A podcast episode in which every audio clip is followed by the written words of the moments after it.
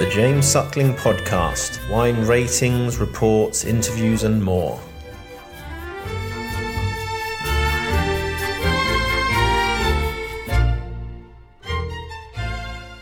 Hi. Hello. Hey, how are you? Hola. ¿Cómo estás? Great to see you all. And um, it's exciting to taste the new vintages of Vega Sicilia, but also your other wines. And um, so I just wanted to, you know, first talk a little bit about uh, the vintages because uh, your wines always show a lot of freshness and complexity. And I wanted to get your idea, for example, uh, your the Macán from from Rioja are both uh, eight. There's 18 and 17. Maybe Gonzalo or Pablo, you can speak a little bit about the two vintages. They're obviously very different. 17 was very hot and dry, and 18 a little bit fresher. What What are your thoughts, Gonzalo, about the two years? Well, for me, um, 17 was really a challenging vintage uh, because we all we have it was warm and dry, but also we had the frost and we have some hills, so uh, it was like a, a challenging challenging vintage where we should thought uh, to do where we think to do less extraction and to work uh, more smoothly the wood and, and, and thanks to the thanks to the foudres we could work the texture of the of the tannicity and to make the tannicity more more more more fine and more velvety. Uh, but it was in in fact for me uh, one of the most challenging vintage of the last uh, last years. So 18, in the other hand, was more fresh, was more raining. I love this Atlantic vintage. Uh, it, was a vintage where you uh, where there, there was uh, more pressure of botrytis, but we we uh, Enrique is doing a great job in the vineyard, and we we we, we could manage it very well. So uh, for me, it is a more elegant balance, and I I, I, love this type of vintages where where, where even if it's more rainy, but it's more Atlantic. I, I love the expression of these vintages. And tell me, so you're saying you're you, you're using foudres. When did you um start using more foudres um compared to barrels? When did you start Well- doing that? Well, we start in, in uh, the first vintage where we start using uh, foudres was in 2016. And, and, and in 2017, for me, uh, well, we, we increased uh, quite a lot. We are doing uh, uh, nearly 50% of the of the aging was made in, in foudres and 50% in, in, in, in barrel. For me, the foudres helped us uh, help us quite a lot. It helped us to to give more complexity, to, give more uh, to work the length of the mouth, to, work uh, more um, the, the, the verticality of the mouth. And and and, and we are quite happy with working with foudres. Yeah, and I think that what what's interesting is uh, just the other day I was talking to um, to Carlos from um, Artadi, and also they're much less barrels, only Mhm. using old barrels till after malolactic, and then Mm. no more wood. It's a it seems to be a real trend in Rioja, but in Spain in general, to use um, less wood for a lot of wines. Yes, I think so. There is a well, people are looking more for freshness and length, and and and to and, um, and when you taste the wine, you can taste the the the the, the grapes, and I think Yeah. it- there's a a trend um, a trend for for for making more elegant wines. But for example, then you have Vega Sicilia, which spends, you know, five, six, ten years in, in barrel, but the wines always really speak from where they're from. So it's just sort of different. Some people less wood, but then Vega Sicilia is Vega Sicilia. I guess is that just the uniqueness of the terra of this of the terroir? What what is it? Yeah, well, the terroir is, is uh, well, the terroir we have there is something mystic, and, and, and I think uh, uh, when you taste the grapes, you can see the difference between the, the grapes there and the grapes from Lyon, for example. And Yeah. we have something there that makes our wines uh, uh, amazing. and I think the, the long aging process is also an, uh, something unique. Uh, how we age uh, wines for Unico, we start the aging in barrel uh, the first year. The second year, part of the wines goes back in old barrels, but part of the wines goes in big wooden vats of 220 hectoliters. And from then on, the third, fourth, and fifth year of, of, of aging, it's, always in, in, in big wooden vats. And, and for me, how how you age the wines or how the, the, the expression of the wines change with these wooden vats is, is incredible. Um, how you win in thousands of different layers, how you win in, in, in, in finesse, in complexity. And for me, it's a, it's a unique way of aging wines. And I love, I, I love this aging wine. I, I love how we age these wines. But, and, but the wines always seem the character of your estate in the um in the Duero in the Ribera del Duero really comes out still. So you know, it's like the old saying that great terroir. It doesn't matter what you do in the end if it's so great and strong, it comes through. No, completely, completely. I, think great terroir are over the winemakers. Great terroir, uh, yeah, they're be there. And for me, uh, we are in huge terroir. I completely agree.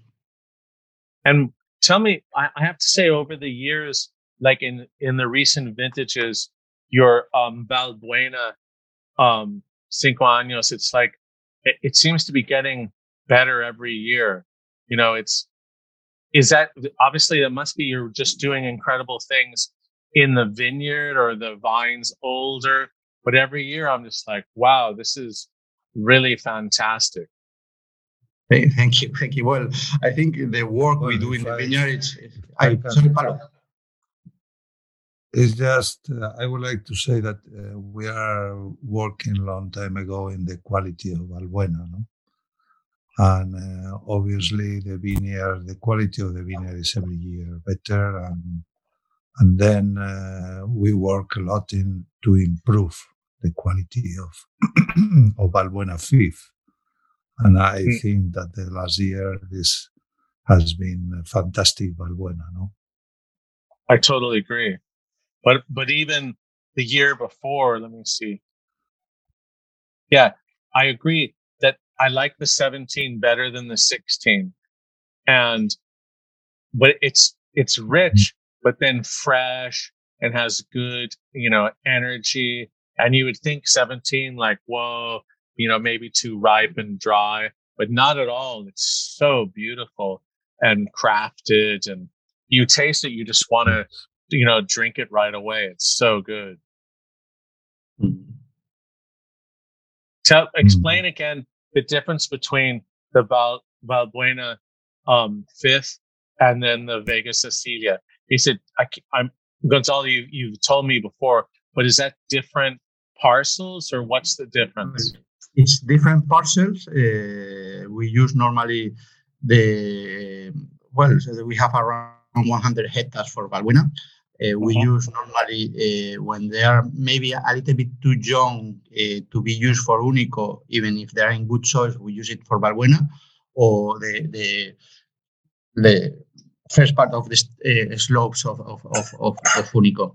And for me, they are really nice terroirs, and, and the aging is quite different. The aging is first year in in in in in in, in barrel, but the second year everything is a, uh, uh, we do a pre-blending where we blend the merlot and we use a wooden batch of 80 from 85 hectoliters to 20, 220 hectoliters. For me, this second year of aging, uh, it's amazing how the texture of the wine changed, how how we win in finesse and how we win in in in, in in, in, in, elegance and how we win even for example 17 as you said it, it was a warm yeah. vintage. But, but, but with this second year of aging uh, the wine became more fresh and became more more, more elegant. And, and for me Valbuena is a direct express, expression of, how, uh, of our I, I, like it very much. It's uh, I, I love the, the expression of, of Valbuena I totally agree. So you're really at the, you know, really at an incredible level now. I'm, you know, I'm getting worried that Valbuena is too good. It's getting too close to Vega Sicilia now, Pablo. Demasiado bueno eso. And you have Alión. You still have Alión there, right? Yeah, of course. We so don't worry too much about it. yeah. So tell me about um, the 2012 uh, Unico. What what was uh, 2012 like? Honestly, it's not really in my mind. I remember 14, 15. What about 12? Well, uh, I, I, think I, I, I, like well, the expression of 12. Uh, for me, it was a, a good vintage, dry in summer, but we have some rains in, in, in, in September that they really in, in a really good moment.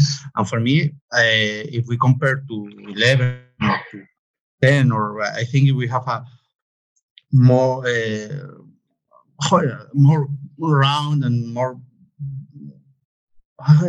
well I, I like the special more complex um, vintage. I don't know what do you think about the unico 12 i find it the um the quality of the tannins are very uh, polished and it's quite linear like it has good energy and very long like it's mm-hmm. tight like this and then just goes long like this mm-hmm. and um also there's an underlying freshness sort of cool character to it i really mm-hmm. like it i think that it needs a year or two more just mm-hmm. to soften a little bit but i find it um a much more like energetic vintage it's not the super rich opulent style it's more mm-hmm. long and linear style. Mm-hmm. Maybe along 2006, but it needs a couple years for the tannins to soften a little bit. Mm-hmm. no, no, see, I think so. It's like vertical and it's, I, I, yeah, I ver- totally vertical. And mm-hmm. and then when we go to the um, Reserva Especial, what years is the um, is this wine? Is the um but it says eight, here yeah. 8 10 and 11 okay. If we compare to last year we have a we, we have a little uh, we have 2008 last year reserva especial was 2009 10 and 11 this year is 2008 10 and 11 uh, for me the 8 give you this complexity give you more more uh, uh aroma eh, terciarios, eh, yeah. the, the, complexity, the, the, the, the, elegance, and the and I, I, like it very much. I think it's a, a more subtle wine, a more yeah, it's very aromatic, mm-hmm. like really crazy mm-hmm. um, aromas. In fact, I like this better than slightly better than the Unico 12 I just thought it was a crazy wine. It was mm-hmm. really crazy in the good sense. really loved it. Yeah, for me, it's, uh, the subtlety, the the, the, the elegance. The uh, for me, it's, uh, it's, it's more drinkable now uh, than than oh. maybe that. Hmm. And it's so also Vega Sicilia in the sense you have these complex characters from mushroom to berry to iron and really round, soft caressing tannins, and then really fresh at the end. It's really um, uh, a masterpiece. But I'm always, I always love the Reserva Especial. It's such um, a unique wine, mm-hmm. and you guys are uh, incre- you are incredible at blending these different vintages. And now mm-hmm. you see a lot of, not a lot, but a number of producers trying to do the same thing. Like, what do you think about that? Well, we for for uh, the Reserva Especial is an historical wine in Vega Sicilia, no? And from yeah. the beginning, we tried to maintain. I think in Spain, uh, many many years ago, some people uh, produce this kind of wine, the blend of different vintages. But uh, during many many years, we was the only one who continued with this tradition is the more uh, Vega Sicilia style of wine because yeah. it's the more complex, elegant, And uh, we decide to maintain the, this style of wine and trying to improve like every year. I know that some producer is trying now to make one Reserva Especial in another region of Spain, no? I think Yeah. in Rioja there are a couple of of wineries who is trying, but well, this is uh, the the more uh, maybe the more Vega Sicilia style of wine, historical wine. And sometimes I was worried that I like the Reserva Especial more, uh, Especial more than the Unico, but I think it's just such a unique wine. And you know how many wine we taste 25,000 wines a year. And, you know, I'm as old as, uh, maybe older than Pablo. So I tasted a lot of great wines in my life. But every time I taste that Reserva Especial, if I could taste just, you know, drink one wine, you know, that's one of them. Like that's a crazy wine. And like you say, it's so Vegas Sicilia. It's so, you taste it, you just go, that's Vegas Sicilia. That's an amazing, you know, it's just incredible character, like DNA. Mhm. Yes, it's So absolutely absolutely unique and different. Well, with one very unique personality and well, I, I always I remember to Jesus Anadon that he was the general manager of Vega Sicilia during 40, 40 years. He passed away in 1992, and he told me one day that Vega Sicilia have something different. He do, he doesn't know what is, but is something different, no? And is the truth. that Vega Sicilia uh, wines has one personality that is very difficult to find the same personality in the world, no? I totally agree with you. That's the um, and that's the definition of a you know of an um, of a unique wine is that you have this real personality, particularly Mm. in that uh, Reserva Special, where the DNA, the chemistry just works together, and you just get this crazy, wonderful experience drinking it. So tell, let's like move on uh, to the to the uh, Pintia. How is the, I, I'm curious. Seventeen in Toro. You know, I've been to Toro. Um, it's it's a unique place with you know the low vines and it's so hot. But and then I thought to myself that 17 would be like you know um, marmalada that it would be really jammy, but it's not. It's really fresh. Like, and that's across the board. A lot of toros I tasted, they're very good. Like, it, what happened? Why did Toro make really excellent wines in 17? Well, I think uh, people, uh, we, we, we, I think we are focusing more and more in the freshness. And for me, it was the mm, one of the soonest harvests ever in, in, in Toro. We start the 6th of September and, and we really run. So we pick the, the berries in al dente. We didn't try to ripe too much. The problem in, Toro is that you can overripe quite quickly. And one of the secrets is to run and to and to and to harvest it sooner. And I think more and more the people of the ourselves and the other people are trying to harvest more in uh, in, in, the freshness. Uh, and then for me in 17, it was a vintage to reduce the, the quantity of oak, uh, to reduce a, a little bit also American oak because these warm vintages, yeah, the balance of the French can give you more freshness. So it was a, a, a vintage to, to try to adapt yourself, uh, to try to make uh, finesse or elegance. And, and, and I think well, the result is, is not that bad. I think good. and what's interesting is the wine has more like blue fruits. Mm-hmm. It's not like red fruits where you have heat. It's mm-hmm. almost like if you tasted it, you would never believe that it was such a hot and dry year that wine has almost like mineral uh, black earth character. It's not at all like a desert or really hot. So that's really well done. I'm really impressed. Thank, thank you. thank you very They're much. Really good. So, mm-hmm. so listen, um, just before we go, what, what do you think right now uh, we're tasting. Um, we've tasted already 600 wines. We have another maybe thousand to go from Spain, and just talking to you know established benchmark producers like yourselves or new producers.